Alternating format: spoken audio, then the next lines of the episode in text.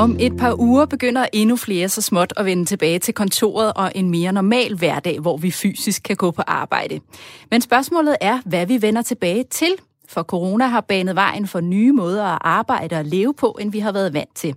Det har fået nogen til at overveje, om de skal springe helt ud af hamsterhjulet, eller om de kan indført nogle, få indført nogle faste dage på hjemmekontoret fremover, eller om de måske skulle arbejde mindre, mens de har små børn, og så give den gas med karrieren senere. Men hvad kræver det af virksomheder og ledere, hvis fremtidens arbejdsmarked er i forandring, og hvordan får vi de ansatte godt tilbage på arbejde?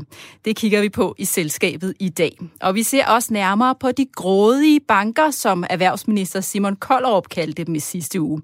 Det var jo i forbindelse med historien om, at flere banker sænker grænsen for, hvornår man som kunde skal betale negative renter. Altså betale for at have sine penge i banken. Men hvorfor er det et emne, som fremkalder så stærke følelser? Det ser vi på senere.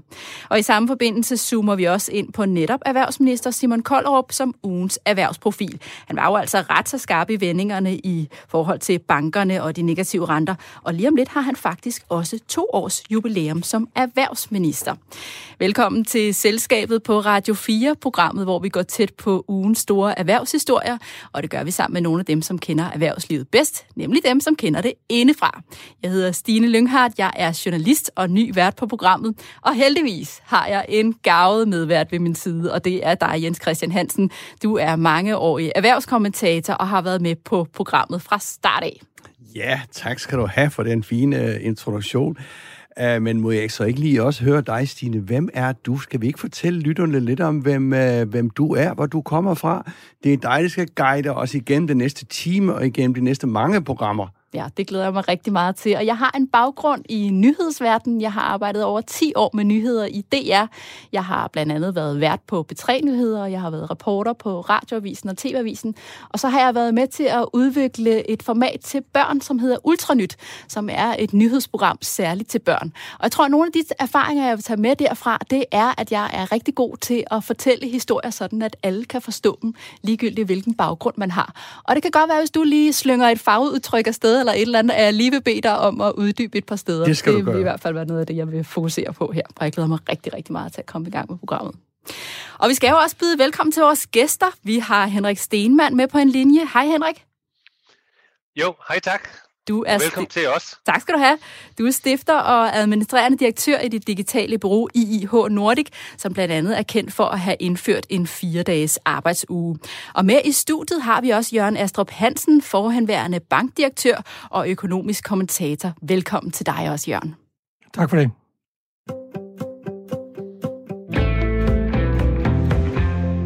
Inden vi går ombord i dagens paneldebatter, skal vi have et nyhedsoverblik. Jens Christian, hvad har du bidt mærke i den her uge? Ja, jeg kan jo lige lægge for, så kan mine gode øh, panelgæster jo øh, øh, falde ind.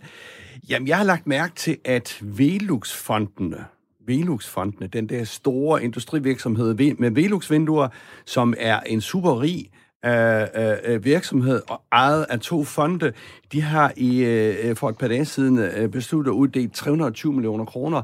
Det er ikke så overraskende, det gør de stort set hver år, men det er 320 millioner, øh, millioner kroner øremærket 70 i 30, altså øremærket til klima, øh, hvad skal man sige, klimaindsatsen. Øh, og det er jo der, øh, øh, den tidligere minister Connie Hedegaard er, er, er formand. Og hvad er det, de skal bruge de penge til over de næste fem år? Det er, at der skal indsamles viden, der skal udvikles viden, data, engagement i, øh, i, i, i befolkningen, undervisning i skolerne. Altså, vi skal blive klogere på klima. Jeg går også ud fra med en vis kritisk øh, tilgang til det også. Uh, men jeg tror, det er en øh, tendens, vi vil se, at de store fonde øh, de meget store fonde der, som uddeler flere hundrede millioner kroner om året, også øremærker en stadig stigende del til hele den der lidt diffuse, indrømmer jeg, men ikke desto mindre meget vigtige klimadebat. Uh, så, så det kan være, at vi, vi kan vende tilbage til det her på uh, i, uh, i selskabet. Det er jo noget, der betyder virkelig, virkelig meget i erhvervslivet. Og jeg ved, du Jørgen, du er jo, du er jo sådan en uh, ekspert på fonde er du enig, at, at, at, at vi vil se denne tendens til, at de går uden for deres normale uddelingsområde, og så over for eksempel på klima, alle øh, andre sociale områder, men en, en, en, altså en vigtig del af samfundsbidraget. Ja, det tror jeg er meget sandsynligt. Det tror jeg faktisk. Ja. Vi skal også lige have dig på banen, Henrik. Er der nogen erhvervshistorier, ja. som særligt har optaget jer her den seneste tid? Jeg tror, i og med, at vi er jo, øh, vi er jo datadrevet, som vi er, øh, så har jeg snydt lidt og været inde og set, hvad vi har nogle værktøjer, der kan se, hvad er blevet delt mest inden for erhvervet. Øh, og det er nok Brian Mikkelsens øh, direkte angreb på Søren Brostrøm, øh, om at øh, man bør, politikeren bør tage magten væk fra, fra sundheds, øh, øh hvad er det, sundhedsdirektøren øh, Søren Brostrøm. Øh, det har der virkelig været øh, et røre om, og også været noget af det, der har været delt allermest i den forgangne øh, uge. Og, øh, og man, jeg tør godt at sige, når man sidder og kigger på øh, øh, folks reaktioner, så er øh, de langt de fleste af beskederne, over 60 procent af de ting, der bliver skrevet, der er, det, der er folk sure eller negative. Så, så det er noget, der, der har fyldt noget. Og selvfølgelig også det, vi skal tale om senere, øh, minusrenter øh, og, og, og det angreb, der har været på bankerne, der synes jeg også, at der, det, det, det har været usædvanligt meget. Der er øh, nok at tage fat på. Jørgen, er der nogle ja. erhvervsnyheder, du holder særligt øje med for tiden? Jamen, jeg synes, det, der gjorde mest mit indtryk på mig, det var Nationalbankens pressemeddelelse på store bededag af alle dage, hvor de gik i forbøn for øh, bankerne i bataljen med øh, erhvervsministeren. Det er helt øh, uset, som jeg husker det, og ret enestående, at bankerne sammen med Nationalbanken går i rette med områdets ressortminister. Og det er altså også omkring de her negative renter, hvor vi jo altså øh, har haft øh, Simon Kollerup ude og, og være ret skarpe i vendingerne. Ja, det er det. Ja, og det er selvfølgelig noget, vi skal tale mere om senere. Tak for nyhedsoverblikket til jer alle tre. Vi er så småt på vej ud af hjemmearbejdshulerne. Der er allerede mere trængsel på vejene i takt med, at Danmark åbner mere op. Og allerede torsdag tager vi næste skridt i genåbningen, hvor alle børn i folkeskolen vender tilbage på fuld tid. Indendørs idræt og fitnesscentre åbner med coronapas. Det gør spillesteder, teatre og biografer også. Og fra den 21. maj begynder flere at møde fysisk ind på landets arbejdspladser. Det er der nok nogen, der glæder sig til. Men spørgsmålet er, om medarbejderne kommer tilbage til det samme arbejdsliv som før corona. Skal der gøres en særlig indsats for at få medarbejderne godt tilbage, og er lederne nødt til at gå nye veje, veje for at fastholde medarbejdere og tiltrække fremtidens talenter på et arbejdsmarked, som måske, måske ikke har ændret sig permanent under corona. Det ser vi nærmere på nu. Jens Christian, hvad er det for nogle spørgsmål, som både virksomheder og medarbejdere stiller sig selv efter det her meget anderledes år, hvor rigtig mange af os har arbejdet på nye måder? Jamen, det er jo hver virksomhed, hver organisation og hver institution, kan du næsten sige, skal finde ud af, hvad, hvad, lige sket det sidste år? Øh, hvordan har vi kommunikeret det sidste år? Og kan vi så bare sige, okay, den 21. 5. eller hvornår de nu beslutter, at alle 100% øh, skal være på fysisk arbejde igen. Altså, er det det samme, du kommer øh, tilbage til? Det tror jeg, man skal passe på med at tro, at det er præcis det samme, man kommer tilbage til. Og og det skal vi måske også diskutere senere, man skal jo så også finde ud af, jamen, hvordan skal vi så tilrettelægge det fremover? Og jeg tror ikke, det er én facitliste. Jeg tror, det er meget forskelligt fra virksomhed til virksomhed, øh, øh hvordan man skal ind og arbejde, om det er en firedages uge, som Henrik har praktiseret, eller og plus en hjemmearbejdsdag, eller hvad det nu er. Øh, så jeg tror bare, man, øh, at ledelsen skal være klar over, at det ikke sådan bare at knipse med fingrene, og sagde vi back in normal. Det tror jeg er, er, er måske det vigtigste budskab. Så man skal til at gøre sig nogle tanker ude i virksomheden? Ja, det synes jeg da i allerhøjeste grad, man skal. Og det kan også være, at medarbejderne skal gøre det. Altså, har man været lidt doven, har man har, øh, øh, på den ene side, eller har man været ekstra flittig, og hvordan øh, retter man det ind? Altså, på arbejdsplads, de traditionelle arbejdspladser, der er det jo et hav af møder. Øh, øh, nu når alle har siddet derhjemme, har det jo ikke været nogen møder. Det har selvfølgelig været Zoom-møder, men det er noget andet med fysiske møder. Så, øh, så jeg tror da bare, at, øh, at øh, ja, det er et stort, altså det er et stort skifte der. Henrik Stenmann, hvorfor øh, er det vigtigt at tilpasse sig de nye tider, vi nu er i? Jamen, jeg tror, der har været behov for længe at tilpasse sig. Det var ikke kun før, øh, det, det var også før coronaen øh, der var allerede talt meget omkring, hvordan er det, vi, vi egentlig øh, arbejder. Øh, coronaen har så speedet den proces yderligere op, og øh, det, der måske er kommet mest bag på, på mig også personligt, det er jo virkelig øh, den der fleksibilitet, vi faktisk øh, higer efter. Øh, nu er der mange, der snakker om, at det bliver rart at komme tilbage på arbejdspladsen og andet. Men man skal bare ikke holde sig for, man skal holde sig for øje, at der er faktisk rigtig mange, der gerne vil øh, arbejde en eller to eller tre eller fire dage nærmest øh, øh, hjemmefra. Og øh, Øh, så det tror jeg, at, at det, det skal virksomheder til at forholde sig til. Og så også, at du som leder, så, så er det jo pludselig noget helt andet at skulle lede et team, du har haft fysisk, og så er nogen, der er remote. Så det stiller nogle helt andre krav til ledere, og egentlig at, at have evnen til at samle op på folk, og ikke bare når de er der, men også når de øh, ikke lige er der øh, rent fysisk. Så jeg tror, vi kommer til at se et, et paradigmeskift, øh, og det, det er virksomheder altså nødt til at gå ind og, og, og tage alvorligt. Men Jørgen, øh, øh, må jeg lige sparke et spørgsmål ind her? Altså Henrik, ja. altså Øh, tror du det der med, at nu har vi jo snakket om det, det har vi også gjort her i programmet øh, flere gange, det der med, at folk vil arbejde hjem i langt højere øh, udstrækning. Du var lidt inde på det, men tror du, det kommer et voldsomt skred i det her, eller, eller sætter vi bare nogle små marginaler på, at det en gang hver 14. dag, eller du får nogle løse dage, øh, fem dage om, øh, om, om, øh, om året, eller noget i den stil, eller kommer det ind i faste rammer? Jeg tror på, at det kommer ind i faste rammer. Og øh, jeg, jeg, jeg var nok også lidt der, hvor nå, så vil folk sikkert gerne tilbage, men altså, jeg kan jo se på de, øh, når vi har spurgt vores egne medarbejdere, jeg kan også se McKinsey i øjeblikket, de kører en stor undersøgelse på, på LinkedIn, øh, og der kommer tallene virkelig øh, bag på mig. Der siger lige nu, øh, der siger, at folk, der vil være fully remote, det er 20 procent, og folk, der vil arbejde 3-4 dage om ugen hjemmefra, det er 39 procent, og en til to dage om ugen, øh, det er 35 procent. Men kun 5 procent siger, at de ikke har vil have arbejds, øh, nogen arbejdsdag hjemmefra. Og det er altså 48.000 lige nu. Jeg ved godt, man ikke kan tage den som repræsentativt og, og andet, men øh, jeg synes at i hvert fald, at tallene indikerer med al tydelighed, at vi som mennesker faktisk godt vil have den fleksibilitet. Jørgen Astrup Hansen, er det noget, som virksomhederne er nødt til at forholde sig til, når der kommer sådan nogle tydelige tal? Ja, det er det jo nok. Altså, jeg er da ret sikker på, at vi har vendt os til en anden tilværelse. Folk vender sig hurtigt fra at gå på arbejde, og kan godt lide at være hjemme.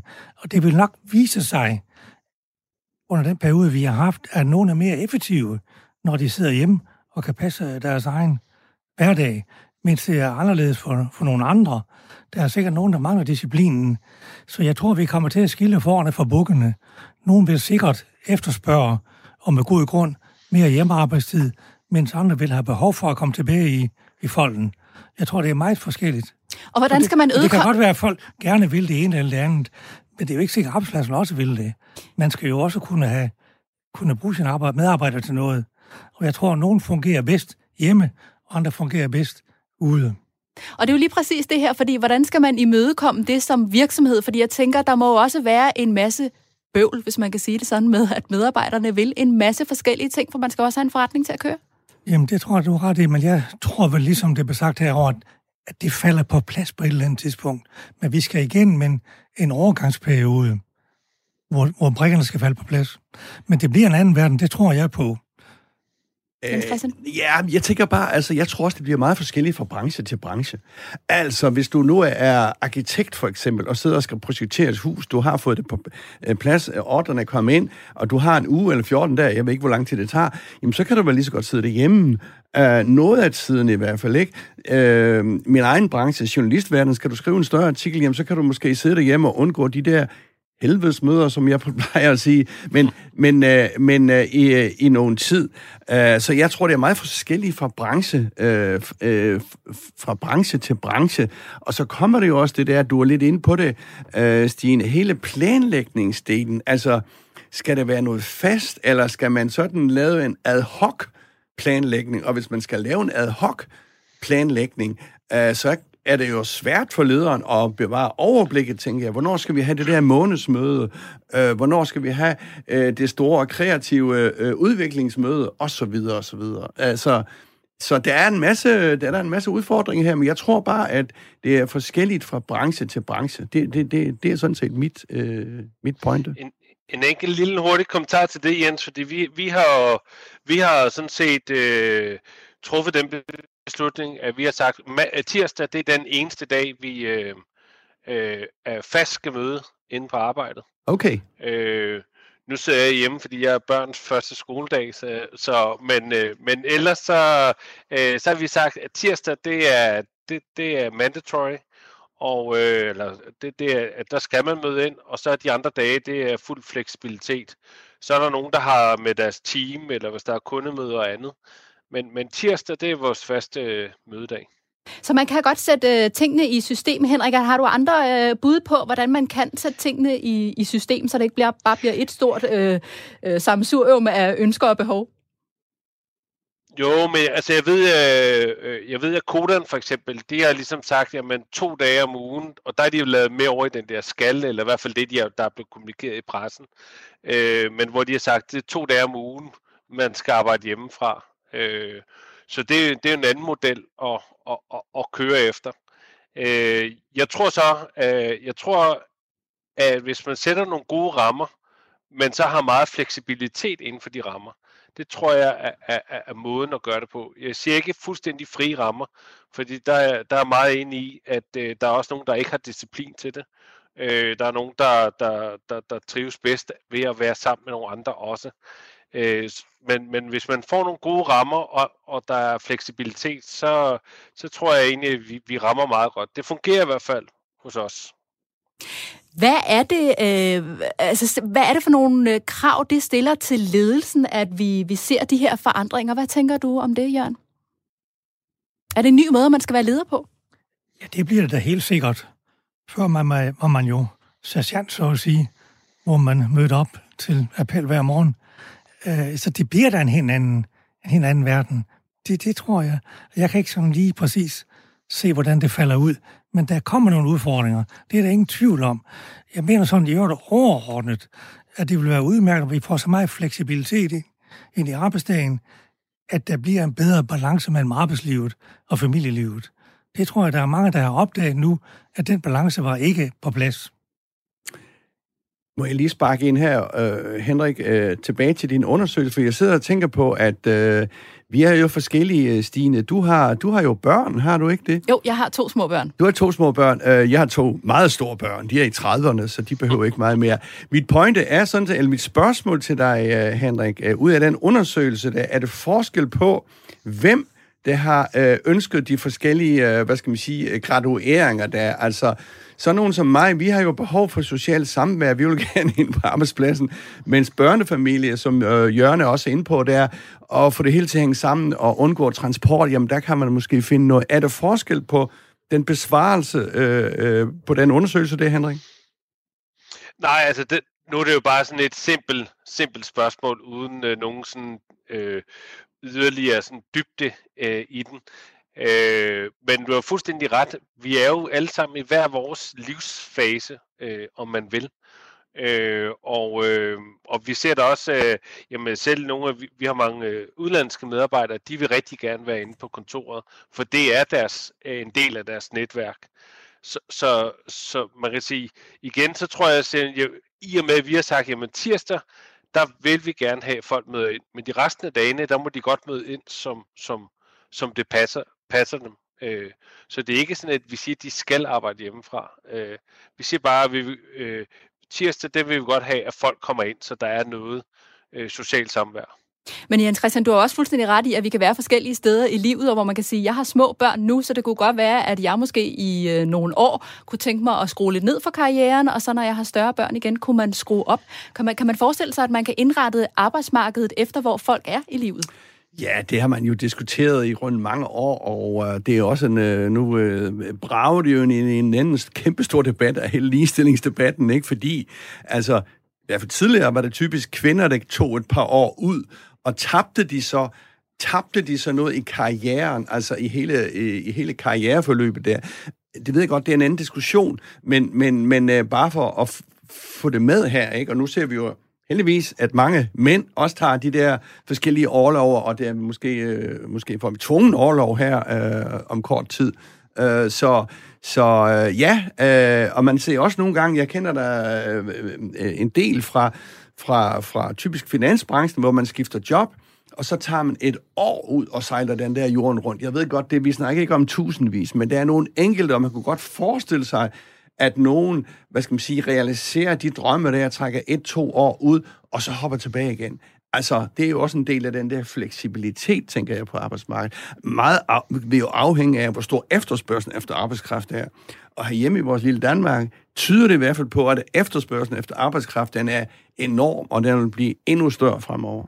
Og kunne man ikke også forestille sig, at man kunne indrette det på en måde, så man netop ikke var et skridt bagud ved at have været væk fra, eller øh, vi taler ikke om at være væk fra arbejdsmarkedet, men måske bare skrue lidt ned. Mm. Øh, kunne man ikke skabe en model, så, så man netop ikke kom ud i det? Altså, Jørgen, tænk, jeg tænker, kunne man måske få arbejdsmarkedets parter på banen her, eller på en eller anden måde få skabt nogle, øh, nogle modeller for, øh, hvordan vi kan få det til at fungere?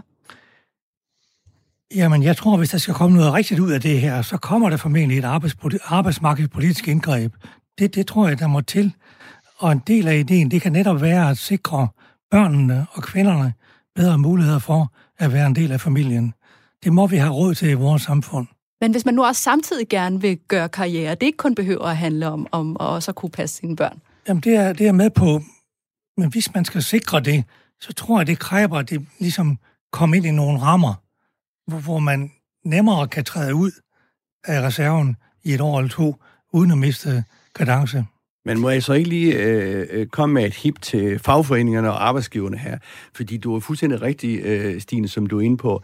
Altså, hvor er arbejdsmarkedets parter i den diskussion her? De har snakket om løn nu i 100 år. Det er fint og godt. Øh, lønnen er kommet op, og arbejdstiden er kommet ned, osv. osv. Men hvor er, øh, hvor er signalerne fra fagforeningen og arbejdsgiverne om de her nye signaler om fleksibilitet. Det er noget, alle andre snakker om. Øh, øh, jeg håber da ikke, som Jørgen siger, det kommer et arbejdsmarkedspolitisk indgreb, altså et politisk indgreb, for jeg tror da stadigvæk på den der arbejdsmarkeds øh, model, som vi har, altså gode erfaringer med netop, at øh, fagforeninger og arbejdsgiverne øh, tilrettelægger det her og aftaler det her.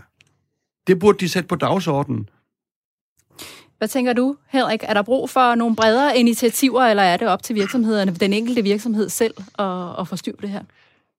Nej, altså nu, nu har vi jo været i gang i, ja, snart fire år har vi været i gang med fire dages arbejdsuge, og der er blevet skrevet utrolig meget om det. Øh, jeg tror da også, at det ligger der øh, i, øh, på deres spore, eller det kan jeg da sige, det ved jeg, det gør. Øh, jeg har været ude og holde nogle forskellige foredrag rundt omkring, både i virksomheder og i fagforeninger og andre steder. Øh, jeg tror bare, det er så en varm kartoffel, så der er næsten ikke nogen, der tør at røre ved den. Fordi det er jo, det er jo, øh, det er jo ømtåligt. Vi snakker om, øh, vi, for, for ikke anden for 10 år siden skulle vi arbejde 12 minutter længere om dagen øh, under Helle Thorning. Øh, så der er ikke rigtig nogen, der har lyst til at, at, at bringe det i spil, at vi måske skulle arbejde mindre. Øh, men, men jeg synes, det er interessant, når vi har snakket pension og arne og alt det her, Øh, jeg tror faktisk, at mennesker godt kan lide at arbejde og være nyttige øh, hele deres liv. Øh, man ser jo så mange, der går på pension og siger, nu skal de nyde livet, og så stiller, stiller de træskoene. Jeg tror egentlig godt, man vil være nyttig, og ikke bare blive forsørget øh, hele livet. Så det tror jeg, eller når man bliver pensioneret. Så det tror jeg egentlig, at, at vi vil bare gerne arbejde lidt mindre, fordi vi har øh, andre prioriteter også. Jens Christian Kort her til sidst. Øh, hvordan tror du, at fremtidens arbejdsmarked bliver? Altså, kommer, vi til, kommer der til at være no way back, efter at nu har vi haft ja, øh, det, de her forandringer? Ja, det bliver der selvfølgelig sådan en break-up øh, øh, break-up her. Øh, men, men som vi også har været meget inde på, som øh, så, så, så er arbejde, den fysiske arbejdsplads, altså, den er altså ikke afskaffet. Øh, det er det heller ikke nogen, der siger, det ved jeg godt. Men, men øh, jeg tror bare, at øh, jeg tror, måske ønsket om at sidde derude alene øh, og spare transport er lyder godt, men i virkelighedens verden ikke bliver helt så altomfavnende, som man skulle tro. Det bliver spændende at følge med i, hvordan fremtidens arbejdsmarked kommer til at se ud. Tak til jer alle tre for denne første paneldebat.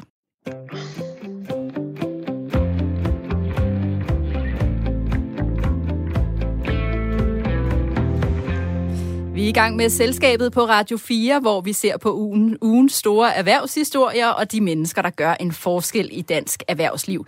Jeg hedder Stine Lynghardt, og ved siden af mig står min medvært, erhvervskommentator Jens Christian Hansen. Og med på en linje har vi Henrik Stenmann, stifter og administrerende direktør i det digitale bureau IIH Nordic. Og her i studiet har vi Jørgen Astrup Hansen, forhenværende bankdirektør og økonomisk kommentator. Det bliver simpelthen for grådigt. Så klart lød det fra erhvervsminister Simon Kollerup i sidste uge, da han på Facebook langede ud efter bankerne, fordi flere af dem nu sætter grænsen ned for, hvornår kunderne skal betale negative renter. De her negative renter er altså en slags minusrenter, som betyder, at man som kunde skal betale for at have penge stående i banken, hvis man er så heldig at have en god chat penge stående. Før skulle man betale negative renter, hvis man havde over 250.000 kroner stående, men nu ryger grænsen ned på 100.000. Det betyder, at hvis man for eksempel har 150.000 kroner i stående i banken, så kommer det til at koste kunden 300 kroner om året. Det er bestemt ikke noget, Annelise Gælder bryder sig om. Hun er pensionist og kunde i Jyske Bank. Og hør lige, hvad hun sagde i det her klip, som vi har lånt fra vores gode kolleger på TV2-nyhederne. Jeg blev skuffet over, at den bank, som jeg havde haft i så mange år, og hvor jeg har sparet så mange penge op, kunne finde på at øh, straffe mig. Jens Christian, hvorfor er det her en nyhed, som kan få både Annelise Gælder her og erhvervsministeren op i det røde felt? Ja, men det er jo fordi, vi elsker at have vores banker. Altså, øh, de har været i bad standing nu i en 10-12 år. Først efter øh, øh, øh, altså lusinger på lusinger i forlængelse af finanskrisen, hvidvask, udbytteskandaler, så de har da selv øh, været med til, at, og, og, at vi er lidt sure på dem. Men nu er det jo kommet over i, det kan vi så vende tilbage til, i følelsernes vold, øh, synes jeg, øh, hvor du jo øh, helt glemmer faktuelt, øh, hvad det er. Jeg har ikke hørt nogen boligejere brokser over, at de har minusrente på deres boliglån, for eksempel. Og nu får man så en... Øh, du kan godt høre, at jeg er på vej til at skulle forsvare bankerne lidt hen ad vejen her, eller i hvert fald forklare deres bevæggrunde noget hen ad vejen. Øh, som, øh, så, og så øh, skal man pludselig... Altså, det strider jo mod alt at skulle betale for at have penge stående i banken. Jeg ved ikke, nu er Jørgen Astrup lidt ældre end mig. Jeg ved ikke, om man kan huske, om man nogensinde har betalt for at skulle have penge stående i banken. Uh, så det er jo noget nyt uh, uh, og en helt anden måde at, anskue tingene på. Og det er vel helt rigtigt, fordi det er jo historisk set sådan, at man putter sine penge i banken, og så får man penge for at låne penge, uh, ja. for, for at låne banken de penge. Er det ikke rigtigt, Jørgen? Ja, men mindre man lige præcis har Nationalbanken som bank. For de tager penge for at modtage indlån. Uanset om det er banken, altså en privat bank, der deponerer penge i Nationalbanken, eller det er staten selv. Staten er formentlig Nationalbanken største indskyder, og de betaler gladeligt en halv procent for at placere deres penge i Nationalbanken. Det hører vi ikke noget om, men det sker for din regning, og for Jens Christians regning især, især, især. Øh, det er jo skatteydernes penge. Vi betaler også en halv procent for at have penge i Nationalbanken. Det er ikke noget, bankerne har fundet på, det her. Vi har en, en lang tradition, så længe nogen kan huske, for at bankerne følger Nationalbankens rentesatser. Det er jo forudsætningen for, at Nationalbanken kan føre pengepolitik. Det er jo ikke nok, at en lav rente eller en høj rente rammer bankerne. Den skal ramme forbrugerne og investorerne, for at den virker. Så forventningen er, at bankerne videre sender renten, uanset om den er høj eller lav, til forbrugerne, til kunderne, til investorerne. Det har man også gjort denne gang, men med en forsinkelse på 8 år. Igennem otte år har bankerne betalt en negativ rente i Nationalbanken. Nu går den endelig videre, og så er fanden løs. Og det er jo lige præcis det her, du siger. Det er jo fordi, at bankerne selv skal betale de her negative renter for at have deres penge i, i Nationalbanken. Så er det ikke blot rimeligt, at man sender den regning videre til kunderne, Henrik? Hvad siger du? Et eller andet sted, jo, for man kan jo så sige, at bankerne jo generelt, de, de har jo været meget udskilt på alle mulige ting og sager. Øh, man må så også sige, øh, der er så også meget, øh, bankerne øh, skal stå for hele deres compliance.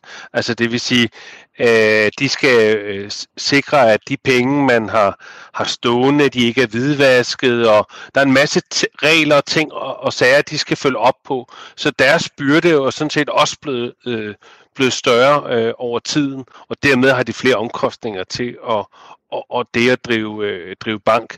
Øh, man skal jo lige huske på, det er altså ikke bankerne, der har øh, besluttet, at nu skal vi have negative renter. Det er jo et, et, det er jo et, et, et udtryk for den, øh, det samfund, vi, vi øh, lever i. Og, øh, og, og der kan man så sige, hvad, hvad vil man hellere have? 10-20% øh, renter, som vi havde i, i 70'erne? Øh, eller er det bedre, hvor vi har noget negativ renter? Det er trods alt at større indestående, øh, øh man skal have stående i redde kontanter. Øh, så så, så jeg, jeg, jeg, jeg, jeg synes, i forhold til den udvikling, der er, synes jeg, øh, at det er, øh, og de krav, der er til bankerne om polstring, øh, synes jeg egentlig, at det er fair nok. Altså. Og omvendt kan man jo så sige, at øh, øh, bankerne selv har overskud, så øh, kunne de ikke dele lidt ud til deres kunder? Jo, men altså, hvis jeg må sige noget, altså den her diskussion er jo kommet helt forkert i gang. Og nu skal vi snakke om øh, Simon Kollerup øh, øh, senere, og han må tage øh, sin store del af skylden, når han kaster sig fråden ud i et angreb med, med, med begreber som grådighed. Hvis han nu har sagt, Prøv nu at høre her, venner. Øh, der er nogle problemer med disse negative renter, øh, som kan gøre, at øh, folk tager dem hjem i madrassen. Det kan være nogle sikkerhedshensyn osv. Altså nogle helt praktiske ting, øh, i stedet for ligesom at have den der øh, populisme, synes jeg, øh, Simon Koldrup giver udtryk for, at bankerne, det er nogle dumme svin. Uh, de tjener milliarder, uh, og derfor skal de straffes. Man skal huske på, at vi lever i en øh, vi lever i en markedsøkonomi, hvor du skal have et afkast på din, på din, øh, på din investering. Og hvis du køber bankaktier i den her tid, så får du et afkast i heldigste valg på en 5-6-7 procent. Hvis du køber Novo Nordisk aktier, så får du et afkast på 10, 20, 30, 40 procent. Dem snakker vi ikke noget om. Altså, min pointe er, at afkastet i bankerne er milliarder, ja, men det er ikke særlig stort, når du kigger på afkast øh, af mange andre virksomheder øh, her i samfundet. Så kommer snakken simpelthen til at tage en forkert drejning, ja, fordi Simon Koldrup starter den, som han gør? Ja, det synes jeg. Altså, han har en meget stor del af skyld for. Nu er han så blevet kaldt i uh, samråd, hvis jeg husker ret, af uh, Liberale Alliance Vandopslag, som vil have ham til at uh, uh, sige, jeg tror, han vil have ham til at sige undskyld for sit sprogbrug, og så er vi over i sådan noget politisk fnider fnader, som ikke har et hak med negative renter at gøre. Men øh, øh, Koldrup må, må, øh, må klart gå ud og sige, hader han banker, vil han nationalisere dem, eller øh, skal de øh, klare sig? Altså, jeg synes, det er fint nok, at han kommer med et et indtryk. Du kan nok høre det, øh, altså jeg er meget engageret i det her. vil, han, vil han komme med et signal? Det er jo fint nok, men han skal jo ikke komme med sådan et, et, et udbrud, sådan et, et, jeg synes jeg er måske et lidt barnligt udbrud, men det kan være, at jeg er ene på den her øh, front her. Hvad siger du, Jørgen Astrup? Er det overhovedet noget, en minister skal blande sig i på den her måde? Jamen, han må gerne have en mening om renteniveauet, men han skal ikke blande sig i bankernes rentesatser. Det er det, han, han klart har fået det videre af Nationalbanken. Og jeg synes, det er særligt belastende, at erhvervsministeren gør det. Han er født kongelig bankkommissær. Han fører tilsyn med Nationalbanken. Han deltager i bestyrelsesmøderne, og man kan ikke foretage væsentlige beslutninger uden at orientere ham. Han bliver orienteret om renteændringerne. Han ved godt, at man sætter renten ned for at forsvare fastkurspolitikken, som regeringen står bagved. Og lojalt, så har bankerne nu fuldt trop og videre sendt den negative rente, efter man i 12 år for egen regning, om du vil, har friholdt kunderne for denne, øh, denne regning. Nationalbank, det er, undskyld, den kongelige bankkommissær burde, den første, burde være den første til at skabe klarhed over det her, at, at brede en bredere forståelse ud. Ulrik Nødgaard, som er administrerende direktør for bankernes interesseorganisation Finans Danmark, synes, at erhvervsminister Simon Kollerup er ude på et skråplan, når han blander sig i virksomheders priser. Og Nationalbankdirektør Lars Rode er også ude at sige, at bankernes renter er en sag mellem dem og deres kunder. Er det et skråplan, når politikere blander sig i en forretning, Henrik? Ja, det synes jeg, når det, især med de populistiske udtryk, som, som Jens også er inde på. Jeg synes, det er ærgerligt at, at bare øh, tage dem over en kamp og sige, at de er grådige. Fordi det er for nemt øh, at bare at skyde bankerne øh, ned.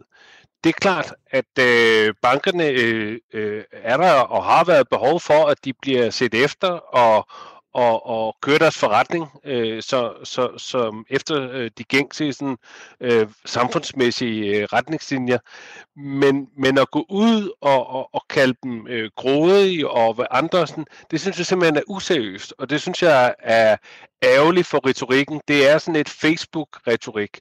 Øh, jeg synes godt, man kan, altså, man kan godt gå ind og markere, øh, hvis der er noget. Det, det gør politikerne også. Men jeg synes, man skal passe meget på, fordi det, det, er, for, det er for nemt. Øh, det, det virker lidt som om, at, at det, man er lidt for meget orienteret mod vælgerne. Øh, øh, versus at sige, jamen, der er altså også en masse fordele ved det her. Se alle de øh, mange boligejere og andet, der, der kan komme ud og låne penge, som ikke var muligt for bare 3-4-5 år siden. Øh, så jeg synes også, jeg synes ikke kun, det er negativt. Og hvad kommer det så til at betyde for hans relation til bankerne, tror du? Jamen, det er jo, det, det er jo svært at møde, øh, mødes igen i et rum, og, og, og hvor man lige er blevet kaldt grådig. Det, det er i hvert fald øh, et dårligt udgangspunkt for en, en diskussion. Og jeg synes, vi har set nogle tendenser også, da lavkagehuset var ude med øh, øh, under her, med, der var inde og søge kompensation. Der blev det også ligesom kapitalismen og så videre. Og jeg synes, det er ærgerligt, det, det er fint at have nogle holdninger, men jeg synes, det er ærgerligt, hvis det bliver på et grundlag på, på, på, et, på, på ja, sådan lidt pigefornærmende, lidt, lidt skolegårdsagtigt. Du markerer, Jens Ja, det gør jeg, fordi det er jo, øh, det er jo, øh, det er jo meget vigtigt, det her. Øh, bankernes rolle og hvad bankerne siger, de, de piper lidt. Nu nævnte Ulrik Nødgaard, det er jo direktøren i Finans Danmark, altså brancheforeningen.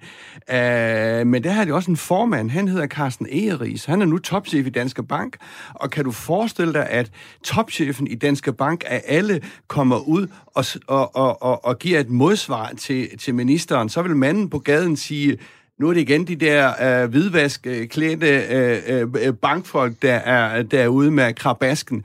Men bankerne er nødt til at komme på banen. Altså, jeg så i i går, tror jeg det var, at Jyske Bank kom regnskabet, og øh, her har vi jo en mand, der hedder Anders Dam, han er ikke så bange for at sige noget.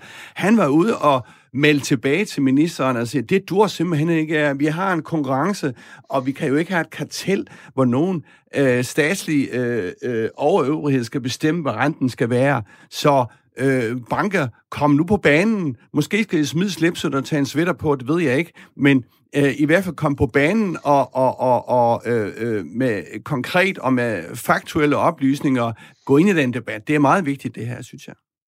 Hvis vi også lige skal nå at vende blikket mod kunderne, så øh, er der faktisk en øh, analyse fra Nationalbanken, som tyder på, at mere end 25 milliarder kroner er blevet flyttet væk fra bankkonti, som følger af de her negative renter. Er det i virkeligheden det, som bankerne gerne vil have os til, for eksempel at investere, Jørgen? Jamen, jeg ved ikke, om bankerne gerne vil have det, men det vil myndighederne gerne have. Man sætter renteniveauet ned, for at det skal være uattraktivt at spare op vi skal bruge pengene for at stimulere økonomien.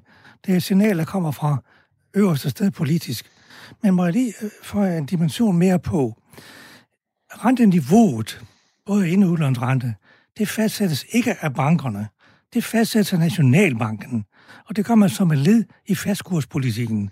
Og nu har man siden 2012 fundet det nødvendigt med en negativ rente for, at vi kan følge øh, euroen. Vi var de første der lavede en negativ rente, for at vi ikke skulle vokse fra euroen, som dengang var under pres. Og det rejser et helt andet spørgsmål. Det viser sig nu, at fru øh, Gælder og, og ministeren og mange andre danskere, inklusive Jens Christian, bryder sig ikke om negative renter. Der er ingen, der bryder sig om negative renter. Det gør jeg heller ikke. Og jeg tror, det på længere sigt kan være med til at underminere det pengevæsen, vi har. Man skulle snarere stande sig op og spørge, skulle vi ikke afskaffe den negative rente? Det gør Nationalbanken jo sammen med, sammen med ministeren. Jeg er godt klar over, at så kan kronen blive presset opad, men so what? I gamle dage var vi bekymret for en svag krone. Skulle vi nu være bange for at have en, en lidt stærkere krone? Det, der er problemet, det er, at vi, fordi vi vil gå i takt med grækerne og italienerne og spanjolerne, så må vi have en meget lav rente, for at kronen ikke skal vokse fra euroen. Det må man tage op. Jeg mener personligt, at vi skal leve meget, hvis vi skal leve meget længe med en negativ rente, så udløser nogle problemer, som vi slet ikke har forestillet os. Men det er jo et helt nyt aspekt, du kaster ind der, Jørgen. Det er jo fastkurspolitikken, ja. og jeg tror, der, der er bred, bred, bred, bred enighed om på øh, Christiansborg, at den fastkurspolitik skal vi holde fast i. Øh, og jeg er godt klar over, at du kaster nu en, hvad skal man sige, en ny øh, dimension ind her. Det er en meget vigtig debat. Øh, jeg tror bare, at man skal holde den lidt væk fra de her negative renter, fordi ellers bliver det endnu mere forvirret. Jeg har svært ved at følge dig i, i den der makroøkonomiske, øh, hvad skal man sige, øh, udredning. Så er du ikke bange for, at at det ligesom uh, tager ting, uh, spor væk fra de her uh, issues om negative renter. Jeg ved godt, det hænger sammen. Jamen, der skal ikke forfølge den alt for langt. Jeg skal bare nøjes med at sige, at hvis det viser sig, at vi i Danmark, blandt bankerne, hos forbrugerne, hos ministeren, ikke kan lide, ikke bryder os om konsekvenserne af en negativ rente, så bliver vi nødt til at vurdere, hvordan vil vi så fastholde fastkurssamarbejdet. Det hænger sammen. Mm-hmm. Og det viser sig nu, at medicinen, som vi tager for at fastholde den faste kurs, den kan vi ikke lide.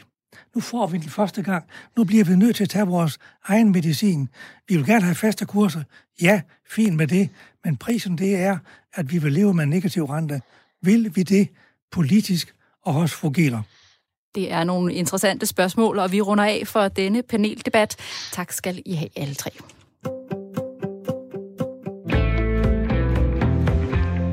For nu skal vi videre til ugens erhvervsprofil. Hver uge tegner vi her i selskabet profil af en person, der spiller en stor rolle for eller i dansk erhvervsliv. Og vi har valgt at blive ved Simon Kollerup, vores socialdemokratiske erhvervsminister. Han er 34 år og kommer fra det nordvestlige Jylland, og han blev minister for to år siden ved valget i 2019, hvor han blev den yngste minister i regeringen.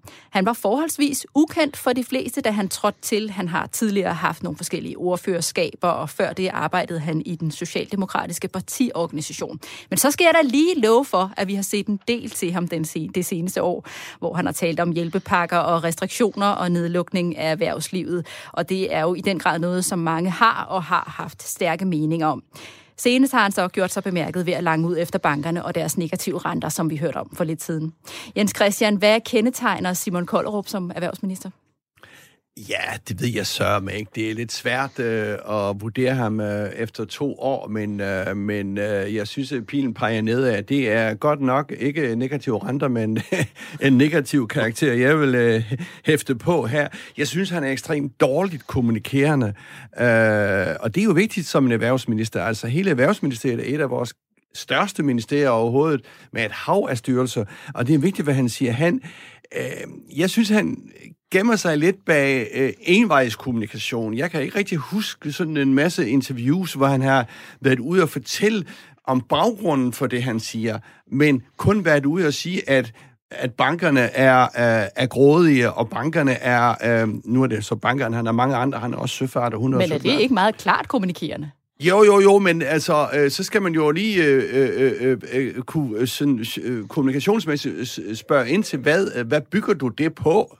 Øh, øh, hvis det kun er sådan nogle enkelt envejskommunikationer, det synes jeg, han gemmer sig bagved, har gemt sig bagved. Jeg kan ikke huske nogen større interviews.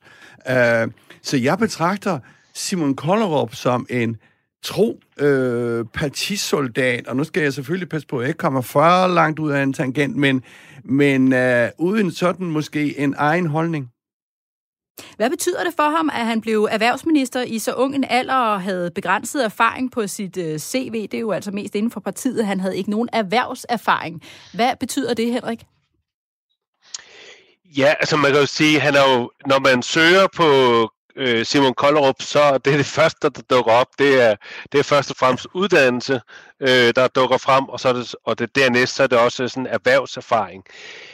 Jeg vil jo sige, at personligt havde jeg håbet på, at vi havde fået en erhvervsminister, som øh, ja, lidt var øh, det, det erhverv, man nu har, øh, var ligesom en, der, der, der, der i højere grad tog sig af, af erhvervet, forstod, hvad det er for nogle udfordringer, øh, der, der ligesom er. Og der, der, der tror jeg lidt, at øh, der også har talt meget om hans unge alder, kun 34 år. Øh, og så det her med, øh, hvad har han egentlig haft af, af erhvervserfaring. Øh, og der, der kan jeg egentlig godt, øh, der kan jeg godt frygte lidt, at der netop kommer de der øh, populistiske øh, udtryk øh, i højere grad, fordi det er sådan, når man, så har man lige fanget øh, en, en, en, en, nogle, nogle vælgere, men, men man kommer ikke rigtig ned i substansen. Og det, der, der er jeg enig med Jens Christian, at jeg er egentlig ikke, jeg er ikke helt vildt begejstret, det må jeg ærligt erkende, for det øh, Simon Koldrup har stået for indtil nu. Men øh, nu har han også kun været der to år, og man kan jo vokse med opgaven. Hvad har han opnået i sine to år? Uh, bum, bum, bum. Uh, Jørgen, nu må du hjælpe mig her. Uh, jamen altså, yes, hvad skal man sige, hvad har han opnået? Uh, det, det, han har opnået nogle, øh, nogle dårlige, altså han har nogle, nogle rigtig dårlige sager. Jeg må ikke lige nævne en anden dårlig sag, og det er en af hans styrelser. Det er så finanstilsynet, og nogen siger så, at det har ikke noget med ministeren at gøre. Men øh, da der skulle udnævnes en ny øh, bankdirektør i Danske Bank for en halvanden, to år siden, så sagde øh, Finanstilsynet nej, fordi vedkommende var for ung øh, til at kunne blive øh, bankdirektør i Danske Bank, osv. osv. Mit pointe her er sådan set bare, at man alt for meget er ind og styre bankerne, og øh, altså, man må lade bankerne øh, øh, gøre det selv, også lave deres fejltagelser. Altså, det er ligesom sådan, øh, staten og styrelserne vil gå ind og styre bankerne her. Det, det synes jeg er... Det kan jeg ikke så godt lide. Så jeg har svært ved at se... Øh, til hans øh, forsvar skal måske lige nævnes, at vi har jo haft alt det her med hjælpepakker. Uh, det er jo også mm. hans, uh, det er jo også hans område, og der tror jeg da nok, uh, at om det så er andre ministre eller det er en uh, helt anden, men altså der har de vel der har han vel som øh, minister øh, bestået prøven øh, øh, på de der hjælpepakker, jeg, vil jeg mene måske. Simon Koldrup kommer jo efter navne som Rasmus Jarlov og Brian Mikkelsen fra Konservativ. Hvordan er Simon Koldrup som minister i forhold til de tidligere ministre, Jørgen? Han er meget forskellig fra Brian Mikkelsen. Jarlov har så kort en periode, så det kan jeg dårligt nok give ham karakter for. Men jeg synes, Brian Mikkelsen og Koldorp ligger på hver sin, yder, på hver sin øh, øh, yderpunkt. Ministeren skal jo sætte rammerne. Han skal sørge for, at erhvervet kan udfolde sig. Derfor skal han helst vide et eller andet om det. Men han skal ikke være lobbyist, som jeg synes, Brian Mikkelsen var en gang imellem. Han, han, han red bankernes sag gang på gang på gang. Nu har vi gået i en modsatte grøft, hvor ministeren gør udfald mod bankerne og appellerer til de laveste instinkter hos øh, konsumenterne. Det er ikke godt. Han skal skabe nogle vilkår, hvor erhvervet kan udvikle sig. Han skal være neutral, han skal ikke være lobbyist, men han skal heller ikke være populist. Det synes jeg, det er det, vi har fået. Og han er jo ung og kan nå meget endnu. Hvilken karriere vil I øh, spå, at han får som politiker ud fra, fra de kvaliteter, han har, Henrik? Jamen, altså, man kan jo sige, uh, ud fra at ramme uh, sin kernevælger, så tror jeg egentlig, at han, uh, han på den måde uh, gør det ganske godt, uh, hvis man skal se ud fra, fra det. Uh, og man kan sige, ja, han er stadig ung og, og, og, og, og kan også øh, vokse med opgaven. Der er jo ingen tvivl om, øh, som vi også har set under pandemien, der har han jo også været på, på overarbejde og måtte også på et tidspunkt lægge sig simpelthen syg med mavesår øh, øh, undervejs her. Så jeg tror da også, at han har været på en del overarbejde. Øh, jeg, jeg håber så, at personligt, at han netop, som, øh, som Jørgen også er inde på, det der med at være lidt mere neutral, og egentlig være med til at sætte rammerne, og egentlig forstå, at det her erhvervsliv, der er, det er faktisk noget det, der finansierer den øh, velfærd, vi, vi alle sammen have, have glæde af. Øh, så det der med at få, få, få lavet de bedste rammer, og, og der synes jeg at både Brian Mikkelsen og, og Jarlo også var meget inde på det der med at sige, hvordan kan vi gøre det bedre for erhvervslivet og andet. Men faktum er jo bare, at der har aldrig været så få selvstændige, som der er nu øh, på, på, på det her, og det synes jeg er, er blandt andet en kedelig udvikling. Vi må se, hvad fremtiden bringer for Simon Koldrup. Jeg kan lige tilføje, at nogle af erhvervsministerens mærkesager er den grønne omstilling og vækst i yderområderne. Vi skal til at runde af for i dag, men jeg synes altså lige, at vi skal slutte med en lille quiz, fordi Danmarks første pengeseddel er blevet solgt på en auktion. Og nu tager vi lige en hurtig runde. Hvornår er Danmarks første pengeseddel fra? Henrik, vi starter med dig. Åh, det bliver skudt tungt. Jeg siger 1810. Hvad siger du, Jens Christian? 1624.